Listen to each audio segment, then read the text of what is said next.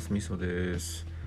今日はいつものちょっと中国史の話じゃなくってあの樋口塾のコミュニティの中でね、えー、ヤビさんっていう方が私にいろいろ感想私のこのラジオとかをこう感想言ってきていただいたりしていてでちょっとそまあ今いろんな方とこう仲良くされている方でちょっとヤビさんのラジオ聞いたことないなと思ってで聞かせていただいた中にあの、まあ、参謀になり参謀というか、まあ、軍師というかそういったところに憧れるみたいな話をされていてで私もねあのナンバー2に憧れるみたいな話を結構前にあげてでそれについての感想とかもいただいたり過去にしてたんですけども、えー、ちょっとそんな話を聞いたんであの、まあ、参謀と軍師とナンバー2って厳密に違くね？みたいな話をちょっと思い立って、えー、別に話すことちゃんと決めてはいないんですけどちょっとそんな話を久しぶりになんかグダグダとしようかななんていうふうに思って今録音ボタンを押した次第ですという感じなんですけどえっ、ー、とねその私のね言うナンバー2って弟キャラっていうので前武田信繁っていう人と豊臣秀豊臣秀長っていう人を挙げたんですけどこの人たちはいわゆる本当ナンバー2だと思うんですよ。弟だし、まあ、血縁関係もある弟、まあ、かつ軍も動かすこともできるしえー、まあ、便利使いすることもできるタイプだし、まあ、あと多分その相談とかそういうナンバーワンからの相談とかに乗って意見を言ったりみたいなそういうこともしていたタイプっていう感じで、えー、まあ、知る知ってる人は知ってると思いますけど、まあ、キルヒアイス的な立場の人なのかなっていう感じで思ったりしてるんですよね。で、え、ー、と軍師ってっていう人ってなんやねんっていうのでまあ思い浮かぶところで言うとやっぱりそのヤビさんも挙げていた諸葛亮孔明とかね。あとはその曹操の軍師と言われている淳育とか、えー、閣下とか淳雄とか帝育とかね。そういうような人たちっていう感じだと思うんですけどなんかこの辺の人たちってちょっと厳密に言うと軍師ってって言ってもなんか役割がみんな今挙げた人たちそれぞれ違うなっていう感じに思ったりもしたんですよね。であと参謀っていうポジションもあると思うんですよね。参謀ってこれ多分その最近のあの近代軍政の中でできた参謀本部とかっていうそういうところからなんかメジャーな言葉になったようなもののような気がするんですけど、えー、ナンバー2とか軍師とかっって言われる立場の人たちと厳密に言うと何だろうな軍師の中にその参謀的立場の人も含まれるみたいなそんな感じなのかな。イメージとしては実際その戦争の現場には出ずに、えー、その後方とかもしくは、え前線なんだけれども直接戦いには赴かずにえー、まあ、テントの中で計りごとを巡らすみたいなそういう立場の人たちっていうのが参謀っていうイメージなのかなって思ったりします。で代表的な人間で言うとこれは軍師ともかぶるんですけれどもやっぱりその漢の酵素に仕えた長領っていう人とか陳平っていう人とかあとは唐の大宗に仕えた暴言令図書会っていう人とかねあとは宋の大祖に仕えた長府っていう人とか、まあ、明の大祖に仕えた隆起っていう人とかねなんかそういう人たちって軍師であり軍師なんだけど、まあ、実際の立場としては参謀っていうところに近いのかなっていう感じで思ったりしてますと。でえっとまあなんだろうな軍師っていうところがちょっといろいろと広いのかなっていう感じで思っていて例えばさっき挙げた準育準優定育閣下っていういわゆるその曹操に仕えた軍師採取って言われる、えー、人たちの中で言うとこれ準育っていう人はどっちかっていうとその計りごとを巡らすとかもしくは前線に出て軍を、えー、指揮する人っていうよりはこの人そのすごい人脈を持っていろんな人をこう見つけてきて人材発掘をするっていうところにめちゃくちゃ大きな功績があった人なんですよね。であとはその漢の実は証書令代理かな証書令かな、まあ、そういうその大臣的なポジションについて曹操が不在の時とかにあの、まあ、政治を回しているような立場の人っていう感じだったんでどっちかというと戦争に出て作戦立案をするみたいなことをするというよりはえー、優秀な政治家、まあ、いわ本当ナンバー2なんでしょうねこの人はね。だ何でもできちゃう系の人なんですよね。戦争実際の実践的戦争は弱かったらしいんですけど、まあ、当然作戦とかを立てたっていう実績なんかもあるんであ軍師の中でもどっちかっつうとやっぱ武田信繁とか豊臣秀長に近い立場の人っていうのが順位区だったのかなっていう感じがしますね。ちなみにまあ順位区が見つけてきた人材って閣下もそうだしね。順位もまあ順位区の、えー、年上の老いだったりするんで順位区の推挙だし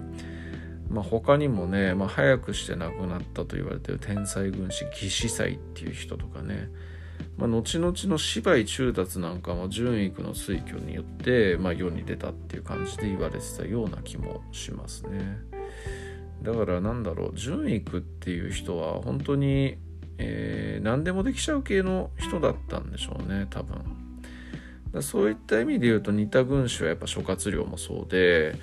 この人まあ劉備が生きてるうちっていうのはどっちかというとこの人も政治家的な立場でやってたんですよね。あんまり実は戦争立案とかってそういうところよりは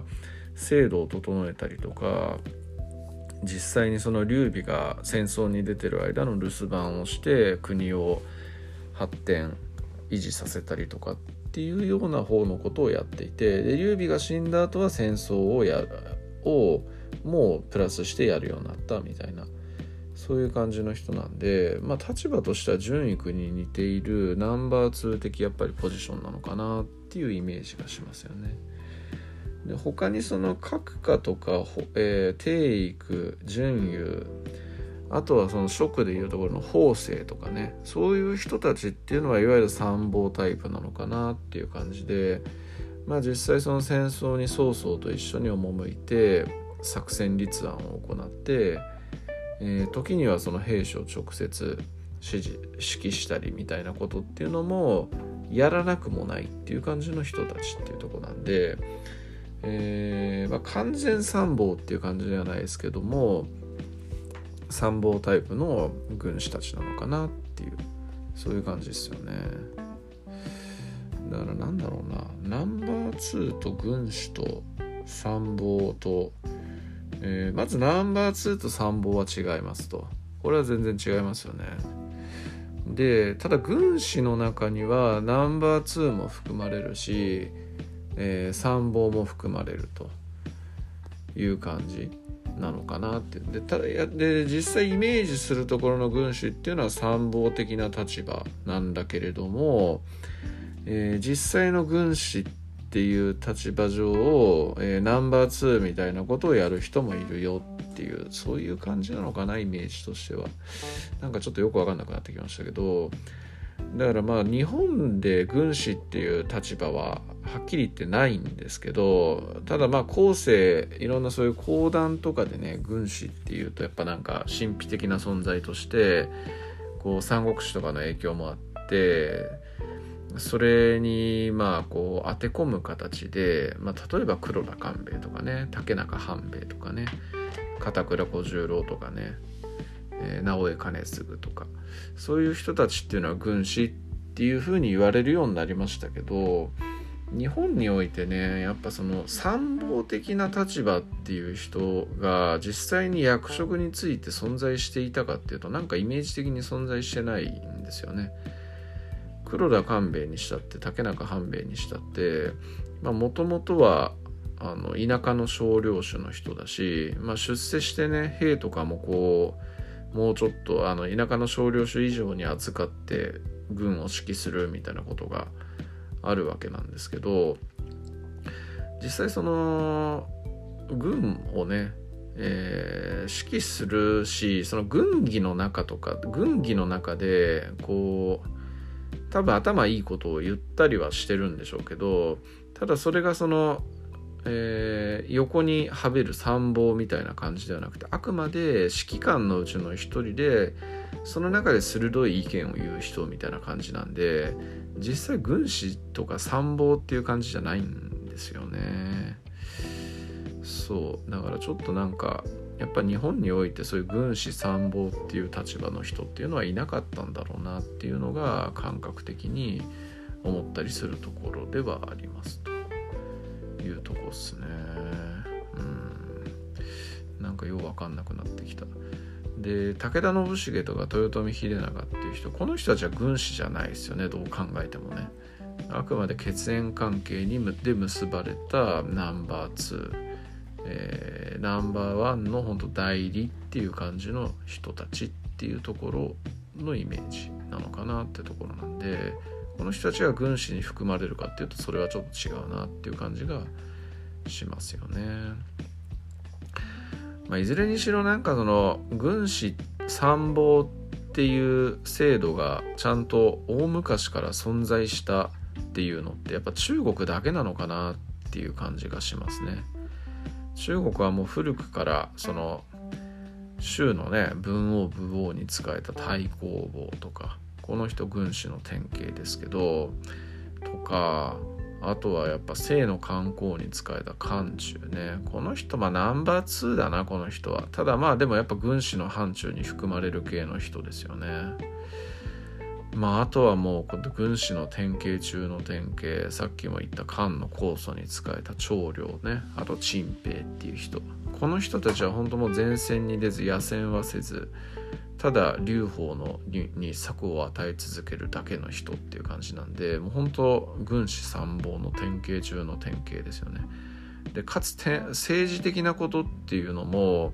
意見は出すけれども実際の実務はやらないっていう感じなんで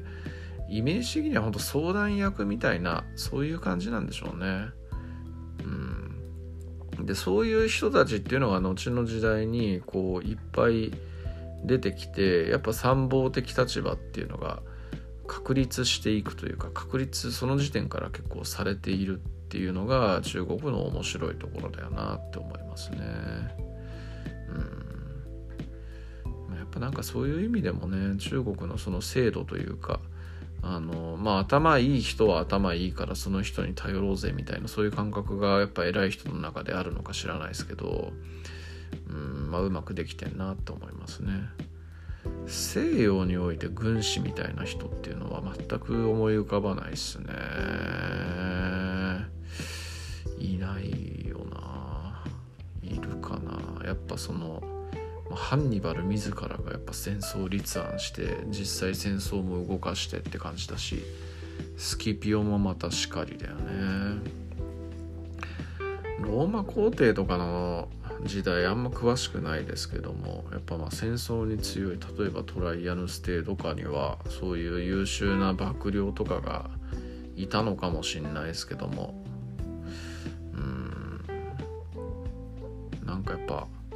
思い浮かばないですね君主っていうと。戦争の強い王様がいるけれどもそこの近くにいてうん知恵袋的なイメージね。うん。やっぱリチャード1世はリチャード1世だからこそ戦争に強いしフィリップ2世は自分が頭いいから自分でいろいろやるしエドワード3世やエドワード国太子はこう自分たちでやっぱそれもまた強あの自分たちの器量のもとで戦争強いしみたいな感じだしな。やっぱなんか西洋での軍師像って全くないですね。